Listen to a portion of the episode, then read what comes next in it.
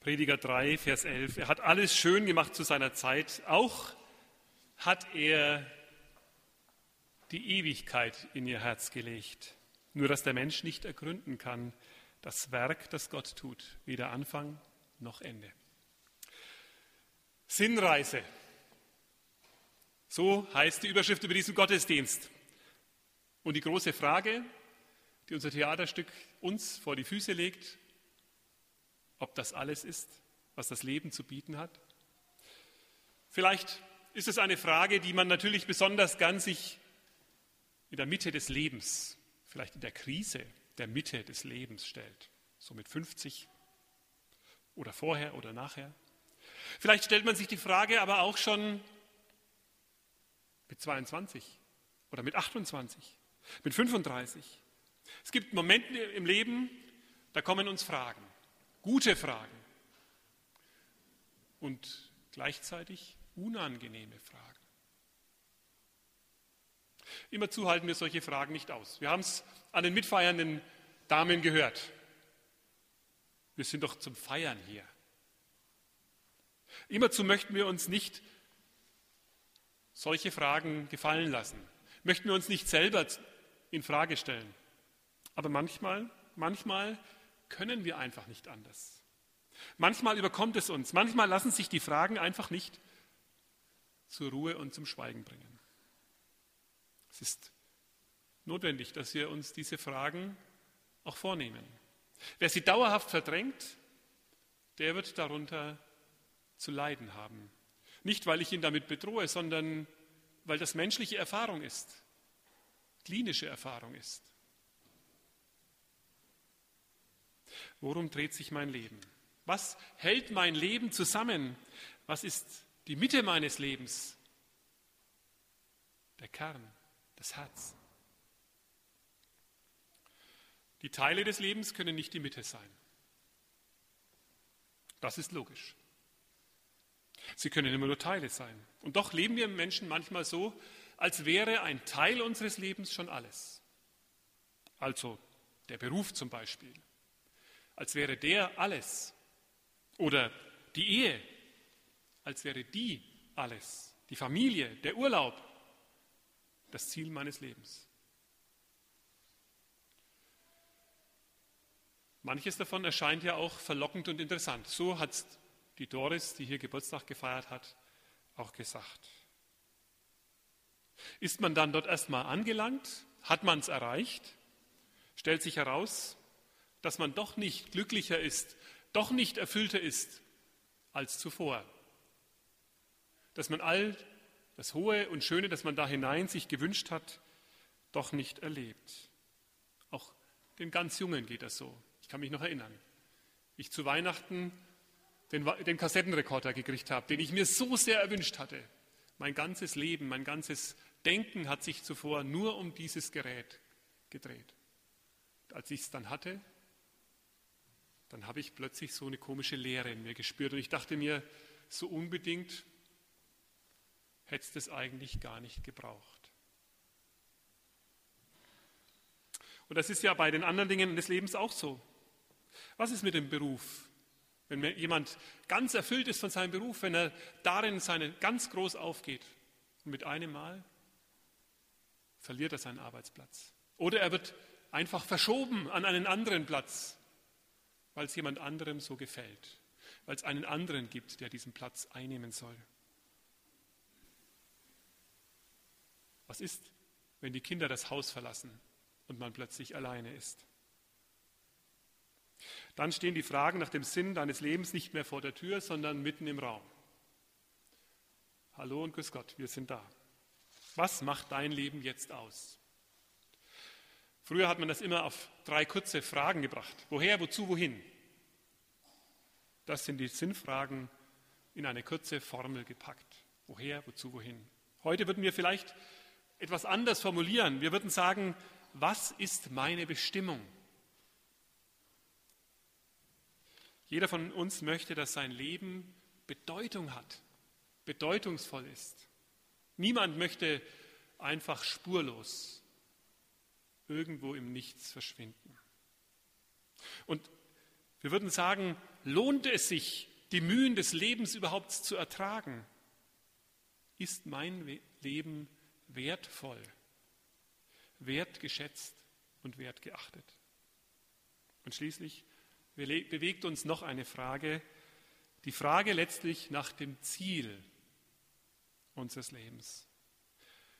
Die Frage nach dem Ziel unseres Lebens hilft uns einzuschätzen, wo wir gerade sind und zu verstehen, wo wir noch hin müssen. Ein Ziel gibt unserem Leben das, was wir ganz dringend suchen und brauchen, nämlich Halt und Orientierung. Was ist also Ziel, Wert und Bestimmung deines Lebens? Was hält dein Leben zusammen? Manche erschrecken, wenn sie solche und ähnliche Fragen in sich spüren. Manche meinen vielleicht, es wäre sogar oder es sollte verboten werden, solche Fragen zu haben. Weil manchmal eine Entdeckung hinter dieser Frage steht.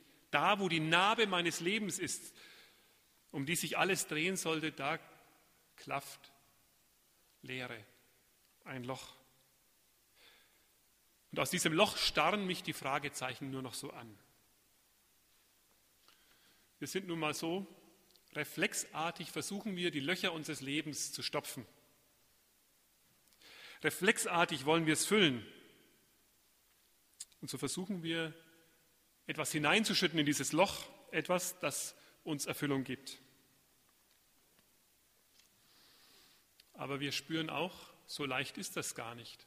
Was füllt denn dieses Loch auf in unserem Leben? Was hat denn die Qualität?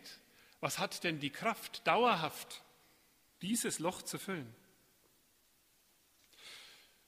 Man kann in sich hineinschütten, was man will. Man kann es auch anders machen, ganz schlau. So ein bisschen ingenieurmäßig. Um das Loch in der Mitte zu vermeiden, erhöhe ich den Takt meines Lebens.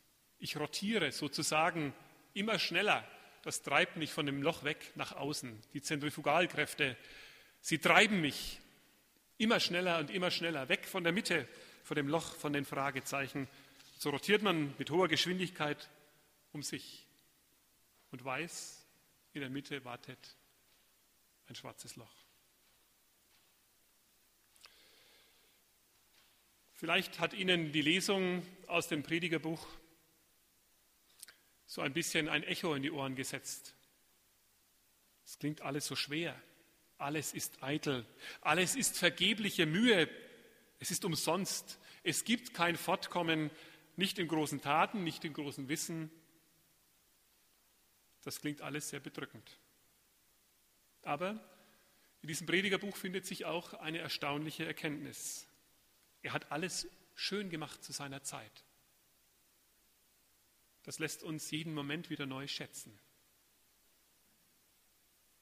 Und dann kommt es. Und dann geht es um das Loch in der Mitte. Auch hat er die Ewigkeit in ihr Herz gelegt. Nur dass der Mensch nicht ergründen kann, das Werk, das Gott tut, weder Anfang noch Ende. In der Mitte liegt dein Herz. Die Mitte voller Fragezeichen ist dein Herz.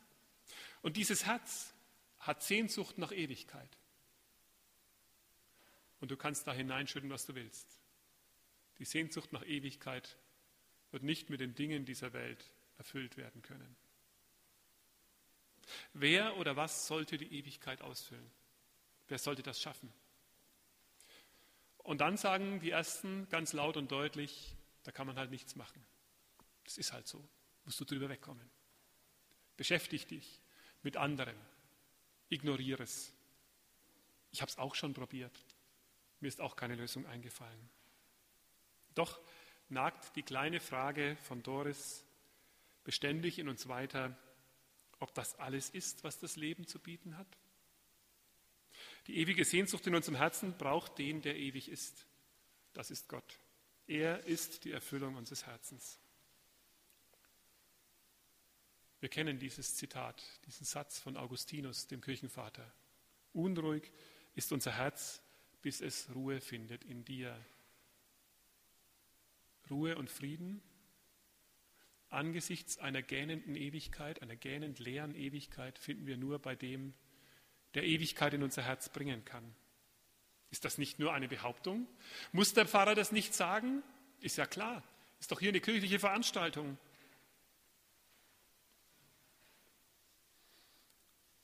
Ich glaube, das ist eine gute Antwort, weil Jesus dir eine Antwort gibt auf die Frage nach dem Woher deines Lebens. Er gibt dir eine Antwort auf die Frage, wofür du bestimmt bist.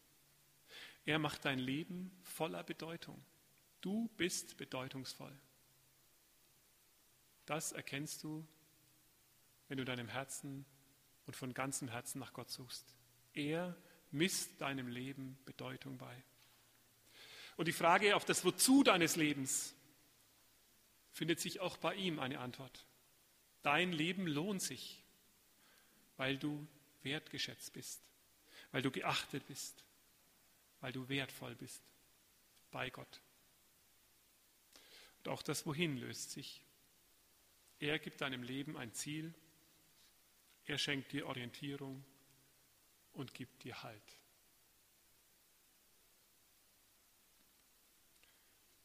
Sie haben am Eingang einen Zettel gekriegt. Ich hoffe, Sie haben ihn alle noch vor sich. Es ist ein Labyrinth. Ein Labyrinth ist kein Irrgarten, ganz nebenbei gesagt. Es gibt keine Irrwege da drin. In den letzten Jahren wird eine alte Tradition wieder neu entdeckt. Es gibt Kirchen, alte Kirchen, in denen finden Sie in der Kirche ein Labyrinth. Manchmal ist es auch außerhalb der Kirche oder im Klostergarten so ein Labyrinth. Dieses Labyrinth will die Sinnreise unseres Lebens deuten. Schematisch erkennen Sie in diesem Labyrinth, das Sie vor Augen haben, entweder am Beamer oder vor sich, ein Kreuz.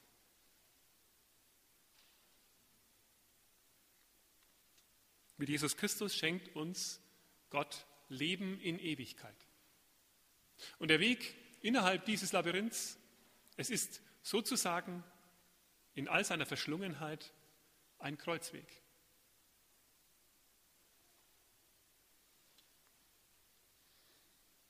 Wer das erkennt, setzt in die Mitte seines Herzens, seines Lebens, seines Lebensweges ein Ziel.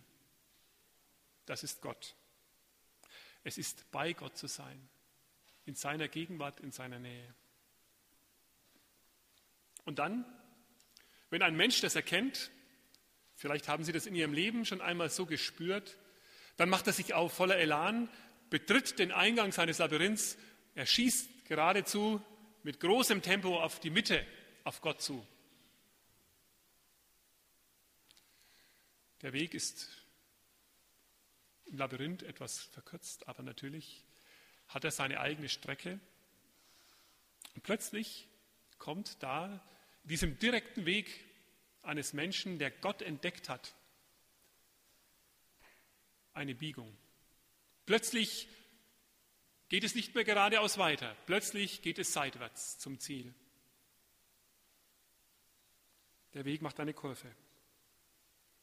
Und es gibt Wendungen und Korrekturen in unserem Leben. Und dann geht es wieder mit großen Schritten auf Gott zu. Ja, fast scheint man schon da zu sein. Fast ist das Ziel erreicht. Man schwebt, so möchte ich sagen, im siebten Himmel. Es ist schon fast erreicht. Und dann doch, man glaubt es kaum, eine neue Kurve. Es geht zurück. In Windungen. Es geht nicht voran. Es geht nach draußen. Ja, es gibt einen Ort und nicht ganz selten. Es gibt ein Stück Weg, da ist man so weit weg wie ganz am Anfang. Man ist wieder ganz draußen. Alle, die schon länger Christus folgen, kennen das. Das Ziel ist klar, die Hoffnung bekannt, der Friede gefunden, aber es geht nicht immer nur geradeaus auf unserem Weg. Es geht nicht einfach immer nur näher hin, immer mehr heiliger werden, immer besser werden, immer schöner wird es. So leicht geht es nicht. Wir haben verschlungene Wege im Leben. Die Sinnreise ist, auch wenn man das Ziel kennt, keine leichte Reise, kein einfacher Weg, keine Schussfahrt ins Ziel. Das Labyrinth stellt dir Fragen. Wo ist, was ist, wer ist die Mitte deines Lebens? Wen lässt du in der Mitte deines Lebens, das Ziel deines Lebens bestimmen? Wer darf die Sehnsucht nach Ewigkeit in dir stillen? Und es fragt dich auch, bist du auf dem Weg? Oder stehst du noch draußen und wartest und rätselst, ob du oder ob du nicht? Hast du dich auf den Weg gemacht? Wo stehst du gerade auf deinem Weg? Orientierung finden, Halt, sich neu über seine Bestimmung Gedanken machen. Und dann ist dieses Labyrinth ein großer Trost. Ein großer Trost für alle, die verzweifelt merken, wie weit, wie lange bin ich schon unterwegs und wie weit bin ich noch vom Ziel entfernt. Oder wieder vom Ziel entfernt. Der große Trost heißt, folgt ihm. Folgt ihm und bleibt ganz gelassen. Er führt euch, wenn er euer Ziel ist, wenn er eure Ewigkeit ist, euer Alles, wenn ihr euer Herz an ihn verloren habt. Folgt ihm und vertraut auf Gott. Er führt euch an sein Ziel. Amen.